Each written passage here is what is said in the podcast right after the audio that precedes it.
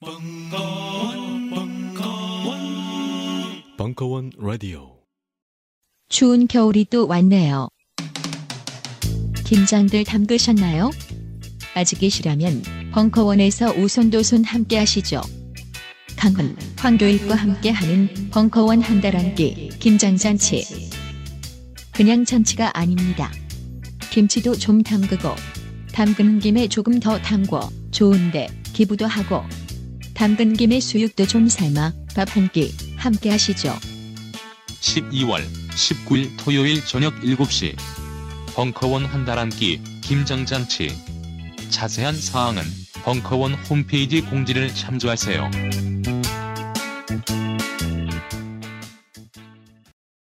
각종 사회 비리와 거짓말에 처절한 똥침을 날려온 딴지일보가 마켓을 열었습니다. 기자들이 검증해 믿을 수 있는 상품들을 은하계 최저가로 판매하여 명랑한 소비문화 창달에 이바지할 딴지마켓. 이제 신뢰를 쇼핑하세요. 주소는 마켓.딴지.com.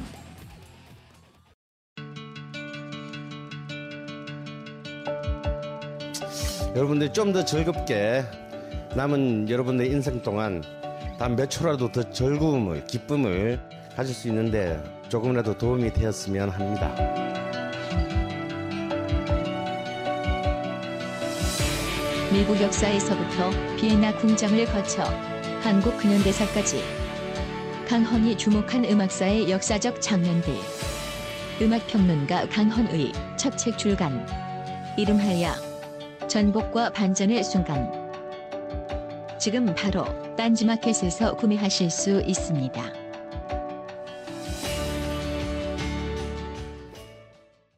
군사부장 팬더의 워키피디아 일곱 번째 이야기 아젠쿠르 전투 2015년 9월 19일 강연 일부 네, 안녕하세요. 어떻게 또 예, 워키피디아 또 하게 됐네요. 아, 오늘 주제는 그 아젠쿠르 전투입니다. 제가 맨 처음에 이거 한다고 했을 때 담당 PD가 이거 왜 하냐고 그랬었는데 이렇게 국내에서는 잘 알려지지 않은 상태예요. 일반인들 사이에서는 일반인 상태에서 굉장히 알려지지 않은 전투인데 해외에서 특히 영국이나 유럽에서는 아젠크루 전투가 가지고 있는 의미가 남다릅니다.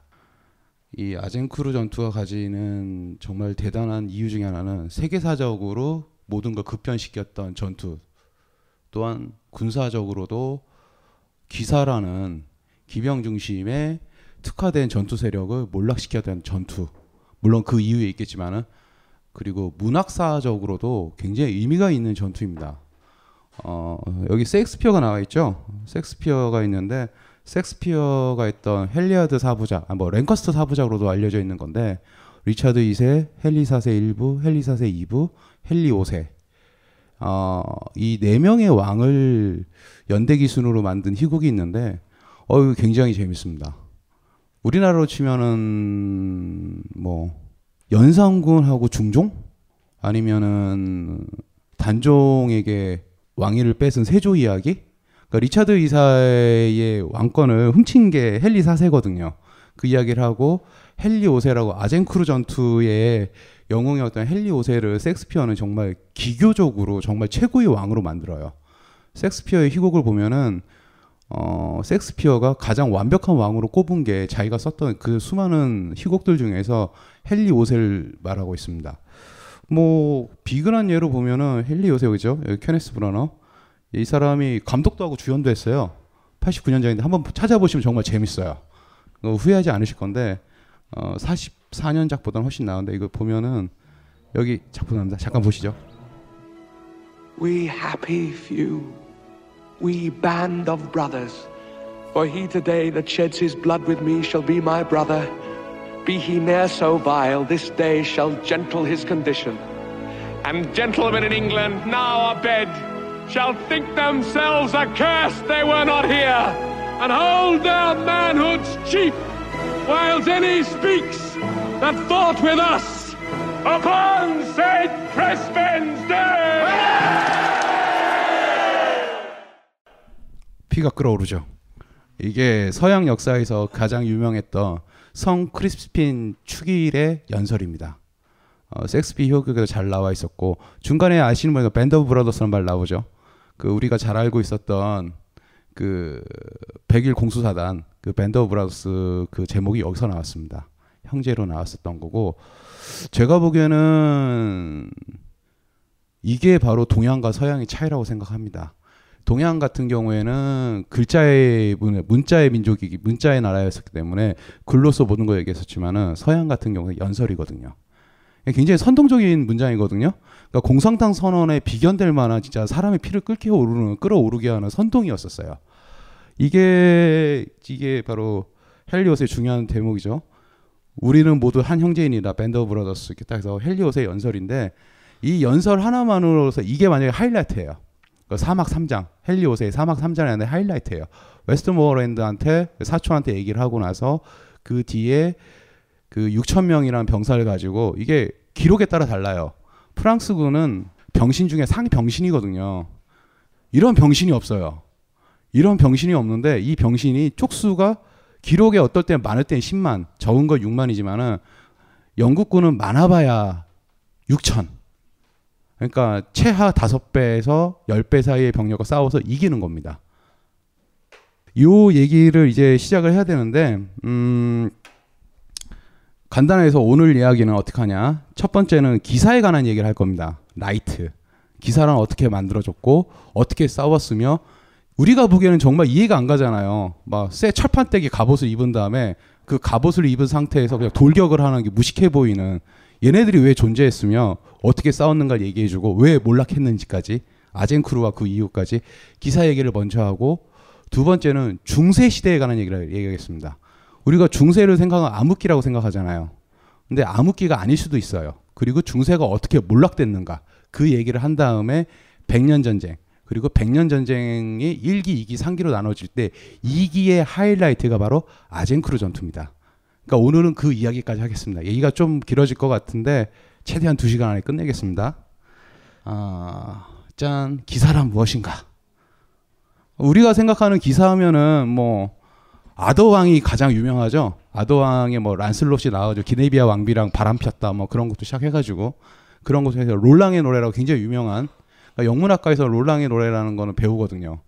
그 기사도의 이야기 그 이야기를 넘어가는데 그 이야기가 그것만 보면 기사도는 굉장히 아름답게 포장돼 있어요.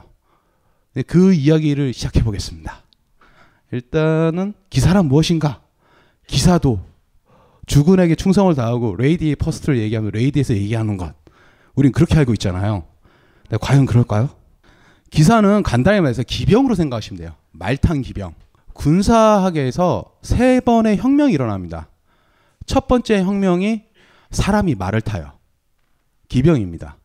두 번째 혁명이 사람이 화약으로 발사 무기를 만들어요. 총이죠. 세 번째가 다 귀찮으니까 일본에다 핵폭탄을 떨어뜨리는 거예요. 이게 바로 세계 군사혁명인데 최초 혁명이 바로 기마혁명입니다. 사람이 말을 타는 것 자체만으로 전장이 엄청나게 뒤바뀝니다. 이유가 뭘까요? 첫 번째, 스피드예요. 말이라는 건 기본적으로 평균 시속 40에서 50km까지 좀 서더블에도 빠른 거 60km까지 가죠. 사람이 시간당 보통 4km, 5km 가는데 그 10배의 속도를 내는 거예요. 그 속도의 파괴력, 전장이 확 뒤바뀌게 됩니다. 예전에 이 벙커원에서도 얘기했었지만은 음, 송사전 요열전을 보면은 여진족 1만이 모이면 천하가 감당하지 못한다는 말이 있어요. 여진인 만 명이 모이면은 여진족 만 명이 만든 게 무엇이냐? 금나라. 옛날에 금나라 기병 17명이 남송이죠. 남송의 보병 2,000명을 도륙을 냈어요. 17명 2,000명을. 그게 바로 기병의 힘입니다. 재미난 얘기를 하나 해줄게요. 이건 동서양이랑 다 똑같아요. 어떤 의미냐면은 유럽에서 당시 중세시대 때 이런 말이 나왔었어요. 기병 100명이 보병 1000명보다 훨씬 값지다라는 말이 나왔었어요. 기병은 그만큼 소중하고 귀한 자원이었었어요. 그런데 문제는 무엇이냐? 기병은 비싸요. 그리고 양성하기가 힘들어요. 그러니까 간단한 예를 하나 들어볼게요. 어, 조선왕조실록 보면 세종편을 보면은 사복시 그러니까 궁궐에 말이나 소를 키우는 애들이 얘기를 하는데 큰 말 같은 경우에는 하루에 콩 한 마를 먹이를 줘요. 작은 말 같은 경우는 콩 반 마를 줘요. 그러니까 여기서 한 말은 척관법으로 따지자면은 18kg예요. 콩을 18kg를 먹어요. 말이죠. 소보다 더 많이 처먹어요. 이 새끼가 한 달에 30일이라 계산을 해보면은 단순 계산으로 단순 계산으로 거의 600kg가 필요한 거예요. 600kg. 당시에 쌀 한 섬이 80kg니까 쌀 6가마 이상을 먹는 거예요. 말 한 마리 키우려면은 전투용 말을. 이게 거짓말 같죠. 얼마 전에 엘리자베스 여왕이 60주년 됐잖아요. 저기 60주년 됐는데 그때 영국에서 제일 큰 말이 마차를 끌어요. 그 말 이름이 디거예요. 근데 이놈이 920kg짜리 말이었어요. 거의 1톤이죠. 이 말새끼가 처먹는 양이 어느 정도냐면은 하루에 물을 94리터. 그리고 하루 먹는 말 먹이 양이 25kg이에요. 920kg짜리 몸무게를 가졌는데. 이게 이게 말은 먹이는 것 자체부터가 이제 돈이 들어가는 거예요. 유지비가 장난이 아닌 거예요. 그렇죠? 근데 여기다가 말에다가 전투용 안장을 키워야 돼요. 그러니까 안장도 달리는 경주용 안장이 있고 전투용 안장이 따로 있어요. 거기에다가 무기를 들어야 되죠. 비용이 장난 아니에요. 보병은 우리 소총수 갔다 오면 알잖아요. 밥만 먹여주고 사판자로 좀 끝나잖아요. 그렇죠? 근데 말은 달라요. 일단 먹이고 키우고 재우는 것도 일이에요. 더 중요한 건 무엇이냐? 말을 달린다고 끝나는 게 아니잖아요. 말이 있어 싸워야 되잖아요. 기병을 훈련시키는 비용이 또 만만치 않은 거예요. 기병은 언제나 비쌌어요. 정말 비쌌어요. 자, 이런 기병이 정말 문제는 무엇이었냐면은 비싸고 이게 그 비용 대비 효과가 가성비가 나쁘면은 도태가 되잖아요. 근데 기병이 있기 때문에 세계 역사가 바뀌거든요. 대표적인 예를 볼게요. 한니발 아시죠? 포에니 전쟁 때 한니발이 로마를 쓸어버렸던 이유가 뭐예요? 누미디아 기병 때문이에요. 누미디아 기병을 데리고 있어서 그랬었어요. 그런데 한니발이 졌던 이유가 뭘까요? 또 누미디아 기병 때문이에요. 자마 전투에서 스키피오가 누미디아 기병을 데려온 거예요. 누미디아 기병이 당시에는 유럽에서는 그 아프리카 쪽 그쪽에서는 기마민족 최고였었거든요. 자, 여러분 카이사르 잘 알죠? 그 갈리아를 원정했고 클레오파트라랑 이렇게 썸을 탔던 우리 대머리 카이사르. 이 카이사르가 로마를 잡았던 이유가 뭔지 아세요? 갈리아 원정 당시에 갈리아 기병을 자기 밑에 두었던 거예요. 걔들이 핵심이었던 거예요. 기병만 잘 키운 기병만 있으면 세계를 판단했던 거예요. 여진이 1만이 모이면 천하가 감당 못한 만 이유가 바로 여기에 있었던 거예요. 그렇죠? 이 기병이 한번 변신을 하게 돼요. 바로 중장 기병이죠. 이게 바로 카타프록토스. 중세 기사랑 비슷한 느낌 나시죠? 여러분 잘 시켜봐야 되는 건 이 찰갑도 있지만 여기 보육을 보세요. 등자가 안 보이죠? 이 얘기를 하는 얘기가 뭐냐면은 기병은 기병의 힘은 두 가지가 있어요. 보병과 다르게. 첫 번째, 충격력. 1톤 가까이 되는 말이 막 뛰어가면 사람이 무서워 뒤로 도망가죠. 안 그래요? 그 충격력이 있을 거. 두 번째는 스피드예요. 스피드였는데 그 전까지의 기병의 핵심은 스피드의 위주를 뒀었어요. 스피드. 왜? 모든 전투에서 사상자가 나 죽는 사람이 나잖아요. 죽는 사람의 70%는 진이 무너지고 후퇴할 때 다 죽여요. 맞붙이고 싸울 때는 별로 죽는 일이 별로 없어요. 거의 7할 가까이가 도망갈 때 다 죽어요. 등에서 칼 꽂히고 분리되고. 그 벙커원에서 강연할 때 늘 얘기하는 거지만은 보병 대 보병, 그러니까 근현대전 제외한 그 이전의 전투에서는 1대1로 진과 진이 싸웠다가 진이 무너지는 순간 죽는 거예요. 그 뒤로 도망갈 때 기병들이 경기병 뒤에서 창을 꽂고 활을 쏘면서 학살을 하는 거예요. 그러니까 전투 당시에 죽는 것보다 전투 끝나고 나서 이렇게 결판이 난 다음에 확인 사살하는 거예요. 확인 사살을 죽이는 게 더 많이 죽어요. 그때 맹활약했었던 게 기병이었던 거예요. 스피드를 활용하고 정찰도 하고 뒤로 등을 죽이죠. 그런데 파르티아, 사산왕조, 지금의 이란 이쪽에서 새로운 개념을 들고 와요. 새로운 개념. 얘네는 기본적으로 기마 민족인데 이걸 좀 더 잘 활용해 보자는 거예요. 기마로 충격적으로 덤벼들어 보자. 진을 깨 보자. 라는 생각을 해봐요. 이거는 이란밖에 못했어요. 왜? 이란이 이게 이런 철갑병을 만들었던 중장기병을 만들었던 이유가 있었어요. 이란의 남쪽 지역은 농업지대였어요. 농사를 지어요. 이게 쩐이 생긴다는 거, 돈이 있었다는 거예요. 북부 지역은 유목민족이었던 거예요. 그러니까 이 돈을 기병에 처바른 거예요. 가난한 애들은 돈을 못 처바르잖아요. 그러니까 남부에 있는 잉여전을 기병에다 쳐바르니까 탱크가 나온 거예요. 이걸로 다 쓸어버리는 거예요. 이게 바로 중장 기병의 효시예요. 자, 요런 거를 하기 위해서는 두 가지가 필요한 거예요. 첫째, 돈이 겁나 많아야 돼요. 둘째, 말을 잘 타야 돼. 유목민족이니까 가능한 거야. 진짜 난이도가 굉장히 높죠. 퀘스천의 그 퀘스트의 난이도가 되게 높아요. 그런데 이 난이도가 낮춰지는 엄청난 사건이 발현돼요. 뭘까요? 등자가 나왔어요. 이게 기병 역사상에 인류 역사상에 이런 신발명품이 나올 수가 없었어요. 다시 말하지만은 인류 역사를 뒤바꾼 무기이자 가장 저평가된 무기예요.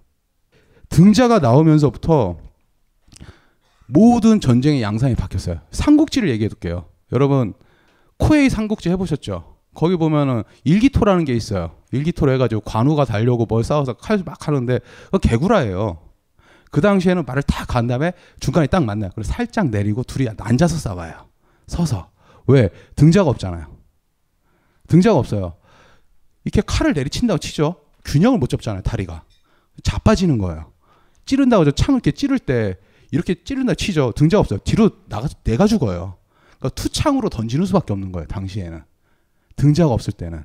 근데 등자가 생기면서 뭐가 가능하냐? 유목민족이 아니어도 말을 다룰 수가 있게 돼요. 왜? 내 몸의 밸런스를 잡을 수 있으니까.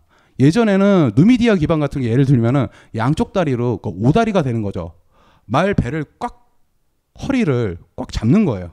그 상태에서 양팔을 한쪽은 곧배를 잡고 한 손으로 싸우는 거예요. 그런데 이제 두 다리가 이렇게 잡혀 있는 거예요. 이거 엄청난 변화거든요. 이러면서부터 기병이 양성할 수 있는 방법이 생기는 거예요. 이때 누가 나오냐? 기사의 시작, 이제부터 기사의 시작이에요. 하, 사르마뉴 카를로스 대제가 나왔어요. 프랑크 왕국의 거의 개창자라고 볼 수 있죠. 이 아저씨가 살아생 기병, 아까 그 페르시아 그쪽 애들, 얘네들이 막 쳐들어오니까 얘들을 막으려니까 늘 그렇지만 탱크를 막는 탱크가 최고고 전투기를 막는 전투기가 최고예요. 기병을 막는 기병이 최고예요. 근데 나라에서 돈이 없어. 결론은 뭐냐? 땅을 줄 테니까 아이템을 맞춰라. 땅 줄 테니까 아이템 맞춰라. 기사 제도의 시작이에요. 땅을 줄 테니까 네가 아이템을 맞춰가지고 살아보라는 거예요. 이렇게 해서 나온 게 우리가 잘 아는 바로 자우스트입니다. 자우스트. 경계예요, 경계. 이 자우스트 경계. 이 두 개의 장면으로 기사의 효용이 나오는 겁니다. 이거 기사 윌리엄이라 영화 보신 분 보셨죠? 막 창 들고 와서 막 찌르고 나무깨 빡 부러지고 그게 바로 자우스트 경기인데 요 그게 시대적으로 잘못됐어요. 이게 완전히 완성된 게 16세기에 이게 완성됐어요. 그 전에는 이게 어, 틸트 베리어 이런 것도 없었었고 얘네들이 갑옷이 자우스트형 갑옷인가 아니구나 이런 갑옷인데 이걸 왜 이렇게 멍청하게 싸우나 되게 여러분 생각 많이 했었죠. 미친 놈들 같죠. 이거의 위력을 한번 말씀드릴게요. 그러니까 lance charging하고 이게 바로 뭐냐면 이 자세가 그 유명한 couched lance입니다. Couched lance. 옆구리에 끼는 창. 이거 위력을 말씀드릴게요. 예전에 다시 삼국지로 돌아가서 삼국지 코에이 삼국지 다 해보셔서 남자분이 한 번쯤은 생각해 봤을 거예요. 진영을 짤 때 보면 추행 진형이라는 건 보셨을 거예요. 삼각형 꼴로 해서 돌격을 하는 실제로 그런 역사가 있어요. 옛날에는 진과 진을 깰 때 삼각형 목골로 뾰족하게 만들어서 돌격을 해요 기병들이 맨 끝단에 그 힘을 가지고 밀어버린 거예요. 그럼 진이 깨지죠. 근데 카우치드 렌스를 한 렌스 차징이 나오면서 이제 삼각형 기법이 필요 없어진 거예요. 일렬 행대로 쭉 늘어서는 거예요. 행대로 한 400명이. 400명까지 필요 100명 정도 하고 그걸 사열로 만들어요. 왜 렌스 체전이 가능하냐? 중세 시대에 군마, 중세 시대에서 말의 종자 계량을 해요. 황우석처럼. 종자 계량을 해요. 계속 하다 보니까 군마의 몸무게가 작은 거 600, 600kg, 큰 거는 910, 920kg가 돼요. 거의 1톤이에요. 거기다가 기사가 올라타요. 기사가 올라타요. 기사의 몸무게하고 갑옷을 무게 생각을 해보세요. 그 무게하면 거의 1톤이에요. 1톤이죠? 창을 껴요. 1톤 트럭이에요. 근데 보통 100m, 200m에서 서서히 완보로 걸어가요, 말이. 그러다가 50m부터 속도를 내요. 그리고 돌격 바로 직전 20m 최고 속도에 달해요. 최고 속도가 되면은 보통 48km가 돼요. 1톤 트럭이 48km 사람한테 돌격을 해요. 2m가 넘는 1톤 트럭이. 문제는 뭐냐면은 트럭은 전면에서 들이받아요. 그러니까 몸이 나뒹굴면서 늑골이 부러지고 머리가 깨지는 거 끝나겠지만은 얘네들은 3cm도 안 되는 창끝을 노리는 거예요. 그걸로 보병 쑤시는 거예요. 어떻게 되냐? 보통 보병 둘이 꿰차요. 뚫고 들어가요. 이게 바로 lance charging입니다. Couched lance라고 중세에서 옆구리에 끼는 이 창의 위력을 보면서 이 한마디를 하는 순간 아까도 말씀드렸죠. 진 대 진이 무너지는 순간 학살을 당해요. 근데 이게 1열을 뚫어서 두 명을 뚫고 뒤로 빠져요. 2열이 와서 다시 찔러요. 다시 뒤로 빠져요. 3열에서 다시 찔러요. 1열 갔더니 창을 바꿔서 다시 다시 찔르는 거예요. 연속해서. 그렇게 8번, 9번이면은 보병들이 꼬치구이가 돼요. 이게 바로 카우치드 렌스를 이용한 렌스 차징의 위력인 거예요. 그러니까 여러분 이게 잘 상상이 안 가죠. 어, Kingdom of Heaven이라는 영화 보신 분. 리들리 스콧 감독의 그 기사 좋아하시면 다 보실 거예요. 거기 보면 보두앵 4세라고 있죠. 문둥병 걸린 거 이렇게 딱 그 쓴 그 보두앵 4세가 있는데 얘가 16살 때 엄청난 사건이 하나 있었어요. 아, 몽기사르 전투라는 게 있어요. 거기 보면 살라딘 나오죠. 알라후 아크바르 외치는 애. 근데 알라후 아크바르는 그 살라딘이 있는데 얘가 쳐들어와요. 그래서 그 보두앵 4세가 16살 때 포위가 된 상태. 이, 근데 살라딘은 당시의 병력이 2만 6천 명. 얘가 보두앵 4세 근처에 있었다니까 기사 580명. 어떻게 됐냐? 중장 기병이야 다. 다 이렇게 연료를 만들어서 돌격을 한 거예요. 2만 6천 명의 거의 한 9할 가까이를 쓸어버려요. 나중에 어떻게 되냐면은 이 살라딘의 친위대인 쿠르드 애들이 정말 친위대 제일 용맹한 애들이 도망을 가고 살라딘 같은 경우는 당시에 경주용 낙타가 아니었으면 죽었을 거란 말도 있어요. 경주용 낙타가 되게 도망간 거예요. 중장 기병의 위력인 겁니다. 기사들의 이 렌스 차징에. 그러니까 당시에는 이게 탱크였던 거예요. 실제로 탱크죠. 한 번 돌격해가지고 보병 두 명을 꼬치를 하고 버린 다음에 창을 버리고 뒤로 가서 다시 왔고 이런 거를 한 네 열, 여섯 열, 열두 열 만들어서 쫙 하면은 전열이 다 무너지는 거예요. 그 뒤에는 그냥 가서 보병에 가서 확인 사살만 하면 이기는 거예요. 중세 우리가 이 토너먼트 경기를 볼 때마다 야 얘네들이 미친놈이다 그랬었는데 바로 이유가 여기 있었던 거예요. 기사의 위력은 바로 여기였습니다. 중세의 이 사람들은 전쟁의 전장의 꽃이자 탱크였던 겁니다.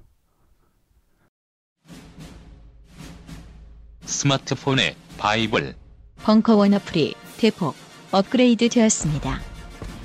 강좌 및 강의별 결제 기능 탑재.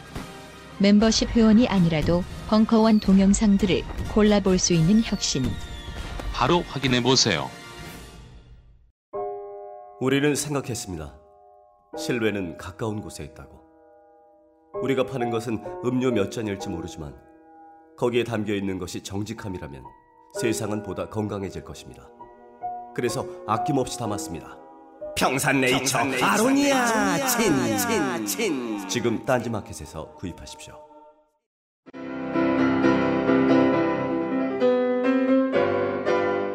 클래식은 너무 멀리 있거나 혹은 너무 가까이 있다.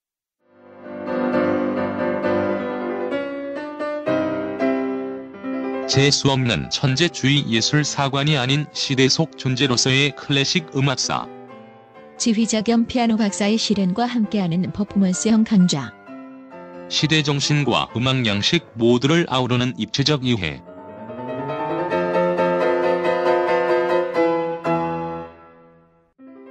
(2015) 벙커원 ultra special. 클래식 끝판 48주 과정. 강헌, 송창진. All That Classic.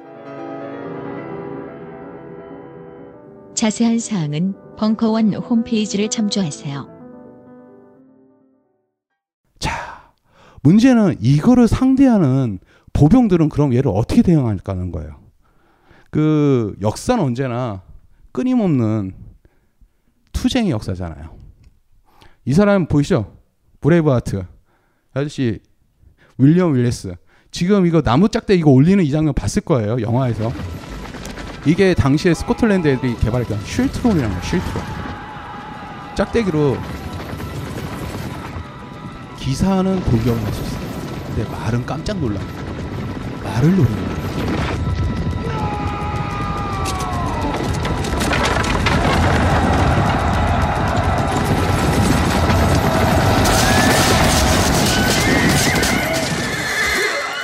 근데 이걸 할 수 있었던 사람은 유럽 전체에서 꼽아봤을 때 한 두 종류밖에 없어. 두 사람?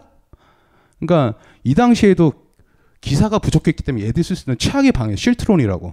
근데 굉장히 유명했었던 이거는 근데 별로 주목을 못 받았는데 유럽 역사에서 보병이 기사를 막았던 최고의 사건이 한번 터져요.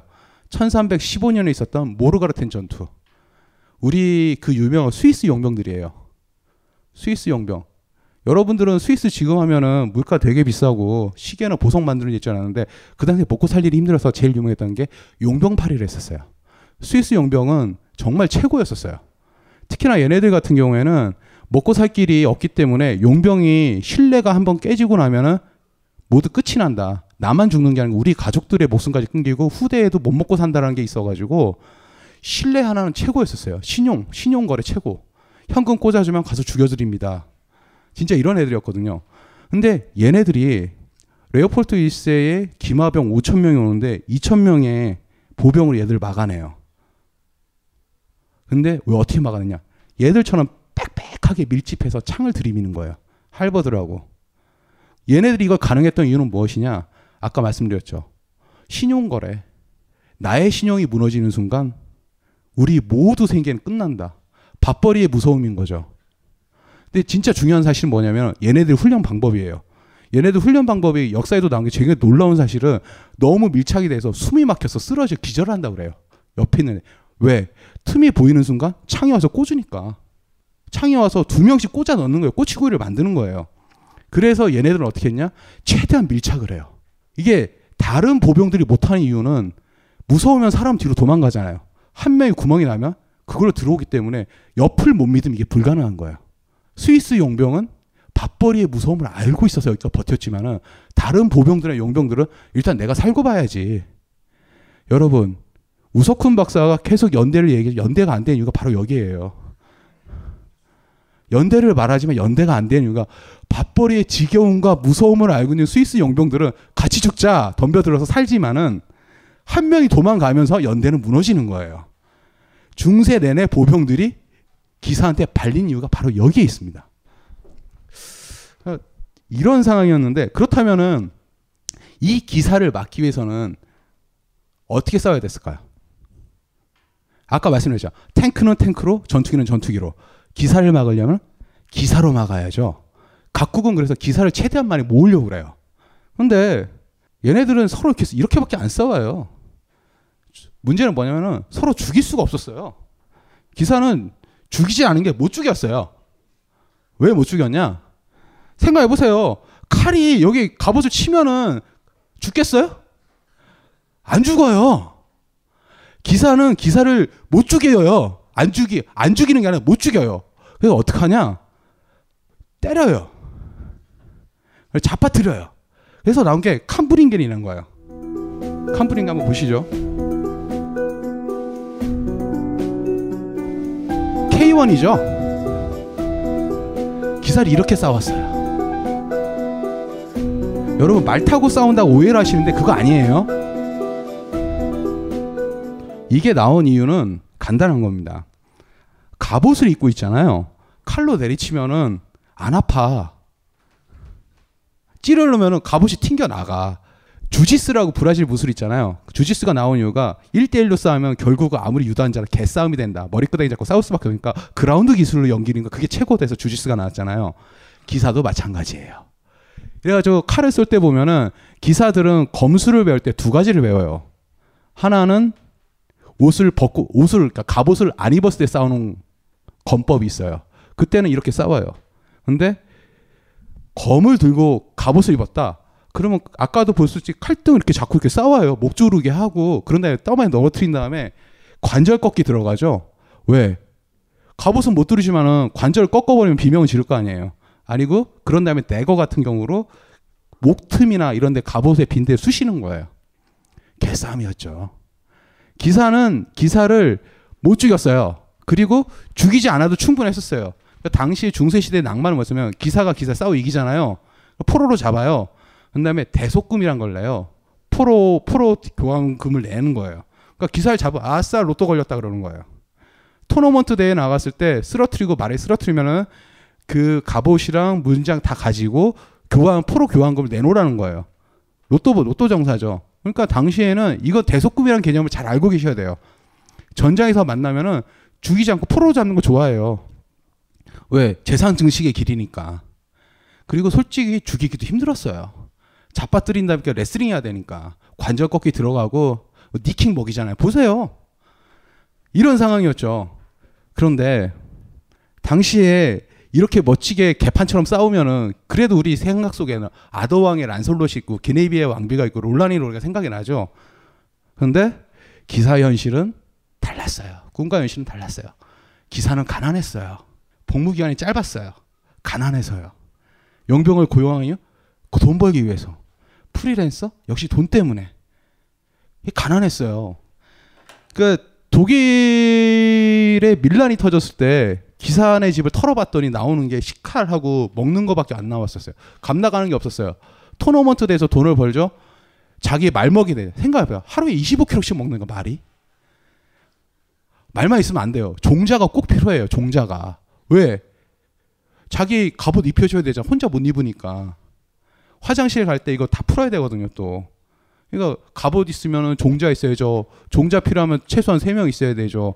거기다가 기사들은 영주나 왕에게 땅을 받는 조건으로 1년에 40일간 복무할 의무가 있어요. 40일. 왔다 갔다 다 끝나죠. 근데 이 40일인 이유가 뭐냐니까 안 그러면 기사들이 파산을 해요. 40일간 일을 안 하면은 기사들이 파산을 해요. 기사들이 농사를 졌다니까 진짜. 먹고 살기 힘들어서. 그래서 기사들이 꼼수를 내요. 왜? 우리가 대신 돈을 줄 테니 이걸 용병을 고용해서 사용하세요.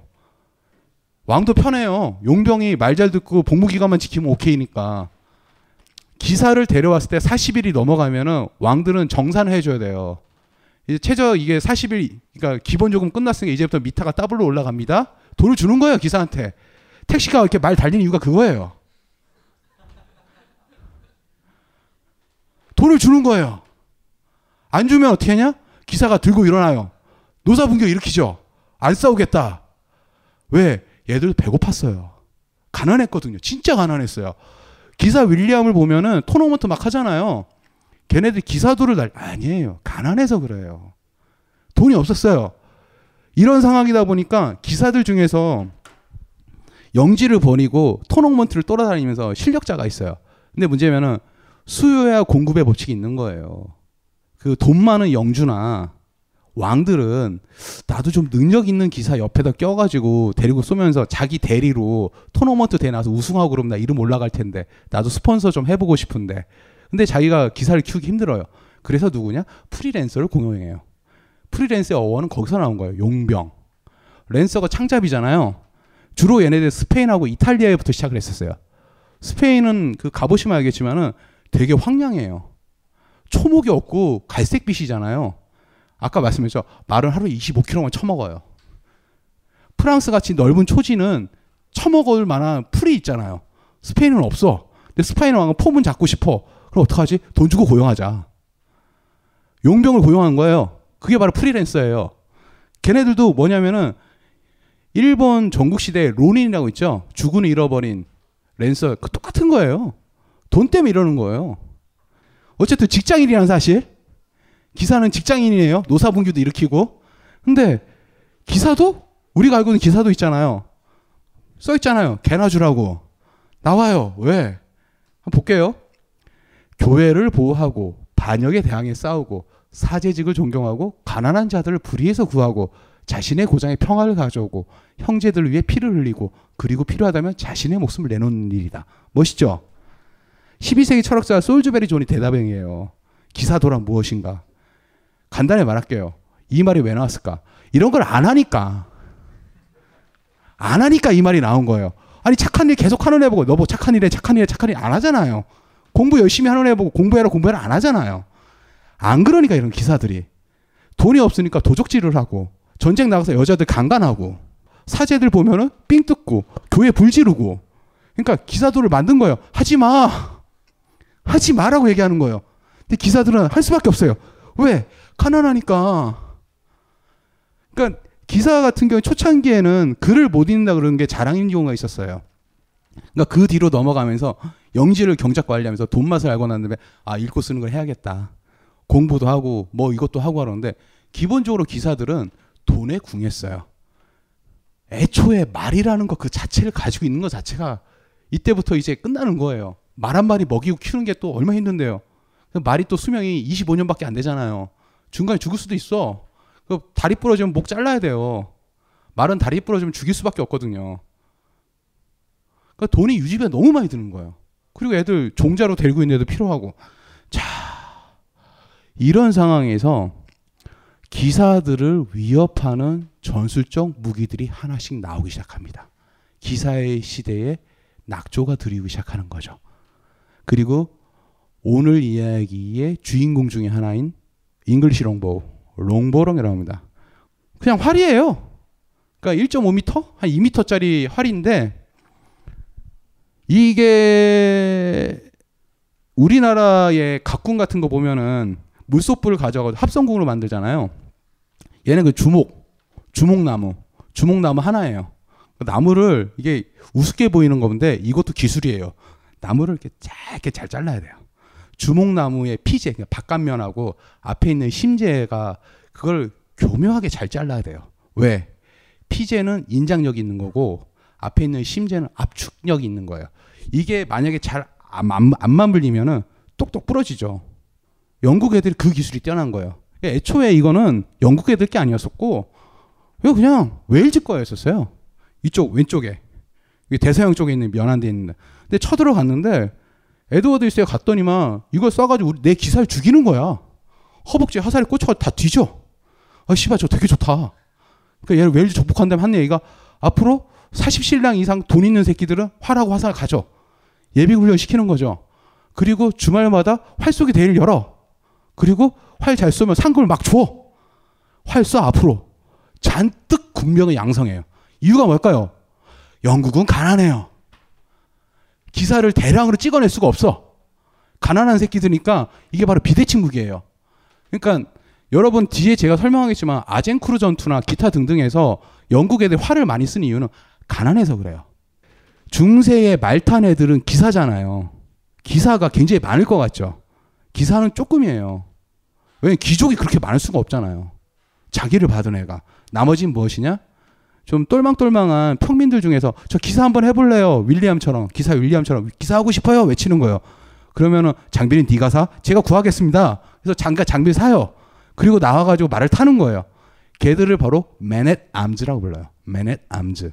그냥 편의상 중장보병이라고 하는데 중장보병 한 명을 고용하는 것보다 그 돈이면은 궁병 두 명을 구할 수 있어요.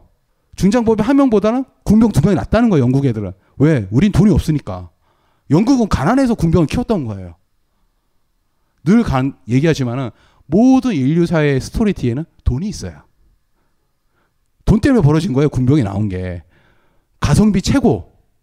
여기서 장궁의 영국은 기본적으로 가지게 되죠. 자, 이제 그러면 슬슬 이야기를 시작해 볼게요. 과연 이 활의 성능은 어느 정도 가성비가 얼마나 뛰어났으면은 영국 애들은 중장보병을 고용하는 대신에 얘들 데려갔을까? 영상을 한번 보시죠. 보시죠. 심지하고 파지가 나오죠. Wow. And my bow is only half as powerful as a full English longbow. 자, 이제 plate armor입니다. 아까는 chain mail이고. 자, 튀겨 나갑니다. Now, full size 여기서 longbow might have 우회를 한번. 풀어보겠습니다. 이게 chain mail이에요. 사슬 갑옷. 이거는 plate armor. full plate armor인데 이거 완전 열 처리까지 한 그냥 나무 통이에요. 판갑이죠. 군대 갔다 오신 분. 총 다 써보셨죠? 현대 보병들이 쏘는 총, 그 총의, 소총의 유효 사거리를 보통 450m 전후로 봐요. 그렇죠? 그거 왜 450m 전후로 보냐면 그 뒤로 넘어가면은 사람을 죽일 힘이 없다고 생각하는 거예요. 총알의 위력이. 그러면은 그 한 개의 450m 총을 쐈을 때 우리 뭐 K2나 뭐 AK 소총 쐈을 때 어떻게 되냐면 450m면은 보통 물리 에너지가 80줄 정도 돼요. 80줄. 80줄이면 사람을 죽일 수 있다고 봐요. 80줄이면. 그리고 우리 headshot 해가지고 철모를 관통하는 경우 있죠. 이 관통할 때 들어가는 에너지가 뭐냐? 보통 420줄이 필요해요. 그러니까 방탄 헬멧을 그 100파운드 100파운드면은 지금 English longbow에서 최고 강도가 110파운드 정도 100파운드짜리 하면 45kg 잡아 당길 수 있는 힘이에요. 그걸 쐈을 때 보통 발생하는 충격력 에너지가 35줄 정도 돼요. 35줄. 이게 이 chain mail에는 들어갈 수가 있어요. 왜? 이 사이를 비집고 들어갈 수 있죠. 그런데 full plate armor 이게 아마 14세기, 15세기 되면서 이제 14세기 후반, 15세기가 되면 기사들이 이걸로 무장을 해요. 15세기, 16세기가 되면은 그때는 총이 나와요. 총이 나오는데 100m 거리에서는 이거 총을 튕겨내요. 기사들이 이게 갑옷이 바보 같다고 생각하시겠지만 이 갑옷이 정말 잘 만들었어요. 여러분 오해 중에 하나가 뭐냐니까 기사들이 갑옷을 타고 말에도 못 올라가고 말이 쓰러질 통 되게 무겁다 생각하시죠. 그거는 16세기 이후에 나오는 아까 자우스트 창 경기 있죠. 마상 창 경기 했잖아요. 마상 창 시합. 그거용이에요. 왜? 아무리 우리가 병신 같지만 사람 안전 지켜야 된다. 그래서 갑옷 무게를 80kg, 100kg로 만들어요. 안전을 위해서. 그러면 뭐해? 나뭇가지 튀어 눈까지 쑤시는데. 정말로. 근데 그 나뭇가지 한 것도 이유예요. 볼거리를 만들기 위해서. 야, 익사이팅하다. 그래서 그 나무를 쓴 거거든요. 잘 부러지는 나무를. 근데 생각을 해보면 알겠지만 그 당시에는 이 전투용 갑옷에 같은 경우에는 평균 무게가 25에서 30kg예요. 굉장히 무거워 보이죠. 25, 30kg 하면은 여러분도 군 생활할 때 군장 무게 한번 생각해 보세요. 그 무게예요. 이걸 입고 움직이기 힘들다? 아니에요. 왜냐면은 군장 같은 경우에는 여기 멜빵 두 군데만 모두 하중에 가겠지만 이거는 온몸으로 받아요. 거기에다가 이거 같은 경우에는 두께가 굉장히 무거울 것 같은데 얇은 거 1.5mm. 두꺼워봤자 3mm예요, 3mm. 이걸 타고 말을 타고 덤빈다? 우리가 완전 군장으로 행군을 하는 것보다 이게 더 가벼웠고 움직이기 더 편했어요. 이게 방어력이 없었냐? 방어력도 있었어요.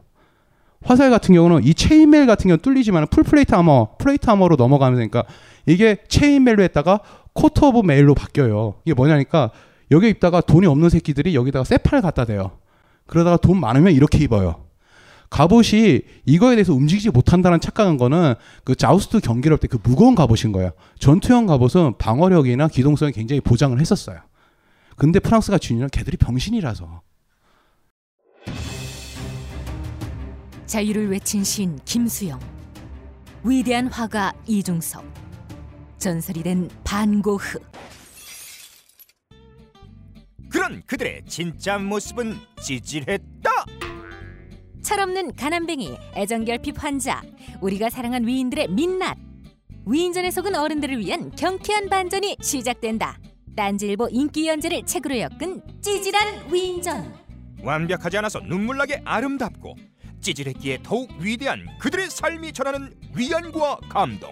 딴지일보 홀짝 기자의 찌질한 위인전. 전국 서점과 온라인 서점 딴지마켓에 있습니다.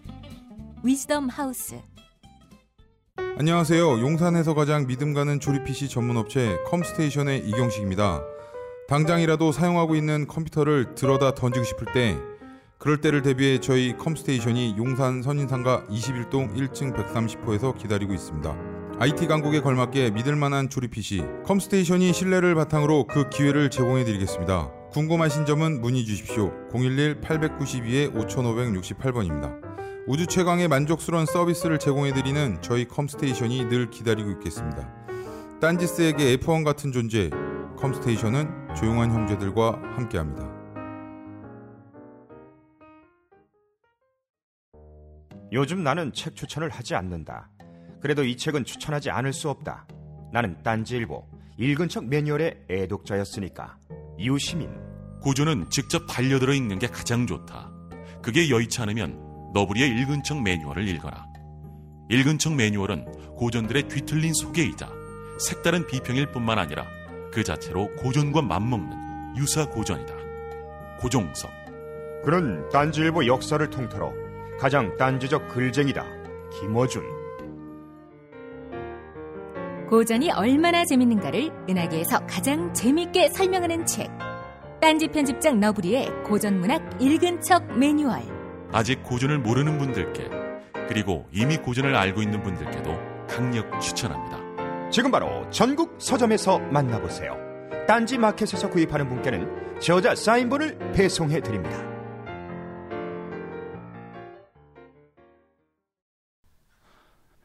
예, 이렇게 넘어가겠습니다. 당시 장궁이 날아갔었던 목표는 말이었었어요. 기사가 아니라. 우리가 장수를 잡으려면 말을 먼저 써라고 그러잖아요. 같은 의미예요. 말을 노렸다는 거예요. 기사의 힘은 무엇이다? 충격력과 기동력인데 그 핵심은 무엇이다? 말이잖아요. 말을 잡아뜨린 순간 기사는 그냥 말에 떨어져 있는 그 마시멜로우예요.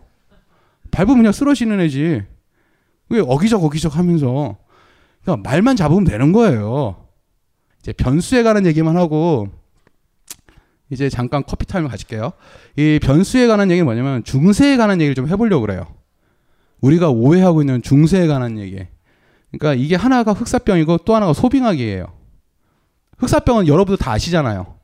그러니까 1448년, 1550년가였는데 몽고에 있었던 쥐새끼들이 넘어가면서 제노바를 통해 가지고 제노바에서 카파항에서 시작돼 가지고 다 온 유럽에 퍼졌는데 변수 중에 변수였었어요. 이 두 가지가 아, 흑사병이 퍼지면서 심한 경우에는 전체 인구의 80%가 사라진 나라도 있었고 좀 가벼운 경우 20, 30% 평균 50% 인구가 그냥 사라져 버려요. 50% 인구가 사라져 버려요. 두 번째는 혹시 소빙하기라고 들어보셨어요? 이거 굉장히 유명한 사건인데 그 인류사에서 가장 유명했던 소빙하기가 16세기, 17세기, 17세기에 있었던 소빙하기예요. 소빙하기라서 뭐 엄청나게 추운 게 아니에요. 기껏 떨어져 봤자 2도, 3도 떨어진 거예요. 14세기에 있었던 거는 1도 떨어진 거예요. 1도에서 2도가 떨어진 거예요. 그 사이에 어떤 일이 터졌냐? 청교도혁명, 명예혁명, 프롱드에 난 경신대기군, 러시아 반란, 거기 다 터졌어요. 왜? 작물이 다 사라지고 배고프잖아요. 사람이 막 돌아버리니까 죽이러 가는 거예요. 배고프고 나니까. 인간이 이런 존재예요. 겨우 날씨 1도, 2도 때문에 세계 역사가 바뀌는 거예요. 14세기에 다시 한번 1310원, 1377년 기온이 떨어져요. 1도 내지 2도가 떨어져요. 100년 전쟁의 시작을 했던 에드워드 3세 시절에 소빙항이 왔었잖아요. 영국은 1316년서부터 1421년까지 계속 기근이었었어요. 흉년이었었어요. 완전 흉년이었었어요. 그리고 1326년 되면은 홍수가 엄청나게 내려요. 왜? 기근 다음에 홍수가 나올 수밖에 없는 게 나무가 씨를 말리잖아요. 나무가 씨가 말린 다음에는 물을 저지할 수 있는 나무가 사라지는 거예요. 영국은 개판이 됐었어요. 그러니까 이걸 돌려야 돼요. 계속 쿠데타가 일어나려고 그러고 반란이 일어나려고 하고 전쟁이 나려고 그러니까 외부로 돌려야 됐었거든요. 이제부터 이게 이, 이게 중세까지만 하고 들어가겠습니다. 이 얘기를 하고 이 이야기가 뒤에 어떻게 되는지 얘기할게요. 그러니까 중세의 시스템을 가지는 게 세 가지가 있어요. 기사, 교회, 장원. 예? 이세 가지가 다 사라져요. 14세기가 되면 위기가 도래해요. 이 세 가지가 다 쓰러져요. 싸우는 기사, 기도하는 교회, 이들의 경제 유조 체제는 장원제도. 이 세 가지가 중세의 기본 틀이었었어요. 이 세 가지가 14세기 들어오면서 하나씩 무너지게 돼요. 그 시작을 말씀해 일단은 기사예요. 얘네들이 점점점 위험해져요. 그러니까 여러 가지 이유가 있겠지만은 이 아무리 좋은 무기라도 얘네들을 대응하는 다른 값싼 게 나오면 얘들이 무너지잖아요. 그런 것도 있지만 더 큰 문제는 전쟁의 비용이 올라가기 시작해요. 왜? 화약 무기가 나오고 보병들이 활을 쏘면서부터 기사의 효용도가 떨어지고 전쟁의 규모가 점점점 커지게 돼요. 전쟁의 규모가 커지다 보니까 이제 야 땅을 줄 테니까 아이템 맞춰서 와라. 그때는 돈이 별로 안 들었지만 전쟁에 돈이 더 많이 들어가면서 중앙 집권이 되면서 대포를 사야 되고 화약을 염초를 만들어야 되고 뭐 초속을 구해야 돼 이런 상황이 되다 보니까 기사들의 나 이렇게 땅 파가지고 말 먹이 주고 이렇게 해서 돈을 모아가지고 군대를 만든다 말도 안 되는 시절이 된 거예요. 중앙 집권이 될 수밖에 없는 게 경제 규모가 커지면서 전쟁 규모가 더 커지면서 기사 효용이 경제적으로 사라져 간 거예요. 그 대표적인 방점을 슬슬 찍은 게 아젠크루 전투였었고. 자, 그 다음에 무엇이 사라지냐? 교회가 붕괴돼요. 교회가 붕괴돼요. 그러니까 1077년에 카노사이 굴욕이라는 게 있어요. 하이니 4세가 가가지고 그레고리스 7세한테 무릎 꿇고 저 좀 살려주세요. 3일을 빌었었어요. 그랬는데 프랑스에 필리페 4세가 나와요. 이거 정말 중요합니다. 이거 현대 국가에 들어가는 건데 이거 어디 세계사에서도 꼭 배워둘 만한 건데 아 이거 수능 대비반 같은데?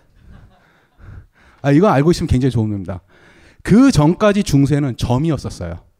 장원이 하나 있고 도시가 하나 있으면은 그 도시에 있는 거 먹고 자급자족을 하고 그러니까 국경선의 개념이 없었어요.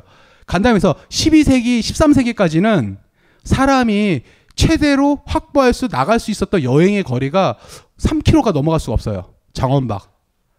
그렇죠? 여러분 기본적으로 생활 반경 거리가 여러분들 기본적으로 만 킬로 넘는 분 계실걸요? 비행기 타고 왔다 갔다 하면은 프랑스 한 번만 왔다 갔다 8천 킬로예요. 그 당시에는 점이었었어요. 근데 문제는 무엇이냐? 필리핀 4세 때는 어떻게 됐었냐? 개간을 하기 시작하고 점점점 땅을 많이 가지게 되고 관료제가 등장을 해요. 관료제. 이제 영주에다 나눠주는 게 아니고 본격적으로 직업 관료가 나오는 거예요. 이러면서부터 땅이 점이 선이 되고 선이 면이 돼요.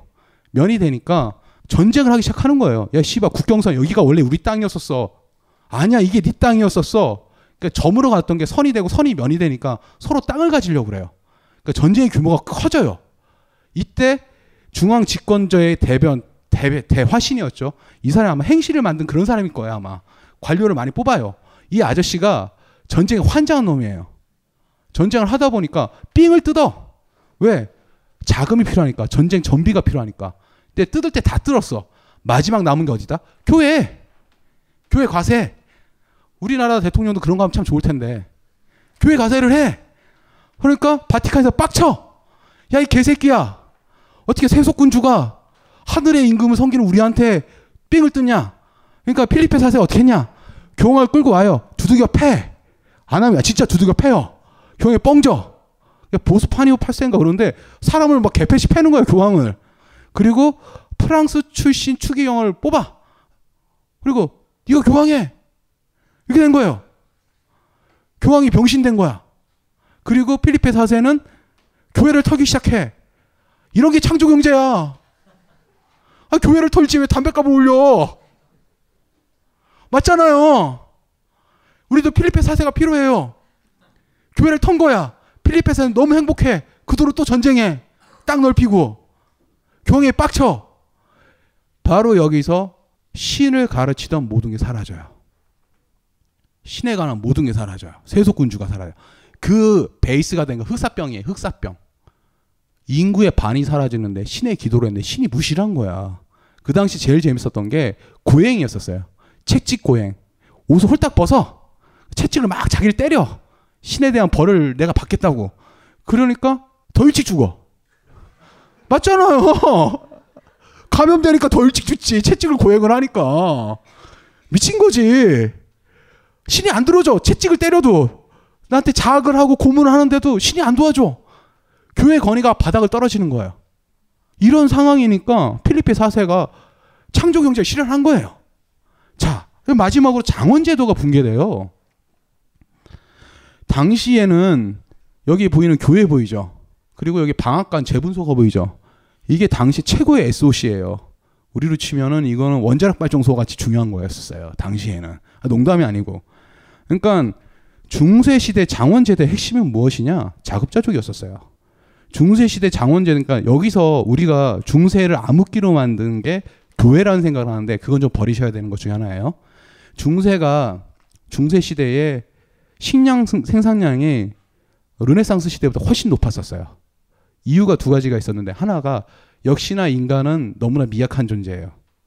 로마 시대 이후로 기온이 또 한번 바짝 올라요. 기온이 올라. 우리 1, 2도 떨어졌다고 폭독이 일어나고 역사가 바뀌잖아요. 청교도혁명, 명예혁명이 일어났다니까. 30년 전쟁이 일어났어요. 독일의 인구의 3분의 1이 사라졌다니까. 기온이 2도 떨어져가지고. 근데 이때 기온이 올라가요. 7세기 이후로는 기온이 바짝 올라. 그린란드가 당시에는 거기 농사 졌다니까. 지금 얼음 덩어리가 있는 데인데. 정말로 여기 기온이 올라가니까 생산이 올라가고 두 번째는 수도사들. 수도사들이 당시에는 엘리트 중에 초엘리트였었어요. 이 수도사들이 수도원 경작을 만들어요. 그러면서 농토를 계속 개간해요. 그러니까 생산량이 올라갈 수밖에 없죠. 근데 이 장원 제도가 무너지기 시작하는 결정적인 이유가 뭘까요? 흑사병. 사람이 반이 사라져. 근데 수요와 공급 차원에서 보면 어떻게 되겠어요? 임금이 올라가야지. 당연하죠. 임금이 올라가는데 문제는 무엇이냐? 임금이 올라가는 대신에 쌀을 먹을 애가 없어. 왜 인구가 반이 사라졌으니까 임금은 올라가는데 그 공급은 계속 떨어지는 거야. 당연한 거 아니에요? 자, 여기서 보면은 정부는 언제나 똑같다는 사실을 그러니까 14세기 정부나 21세기 대한민국이랑 똑같다는 사실이 또 벌어져요. 얼마 전에 노사정 대타입 있었죠. 그 쓰레기 같은 것들. 1949년 되면 영국에서 뭐냐? 48년이면 노동 조례라는 걸 얘기해요. 그리고 51년도에 노동법을 만들어요. 노동 법안을. 그게 무엇이냐?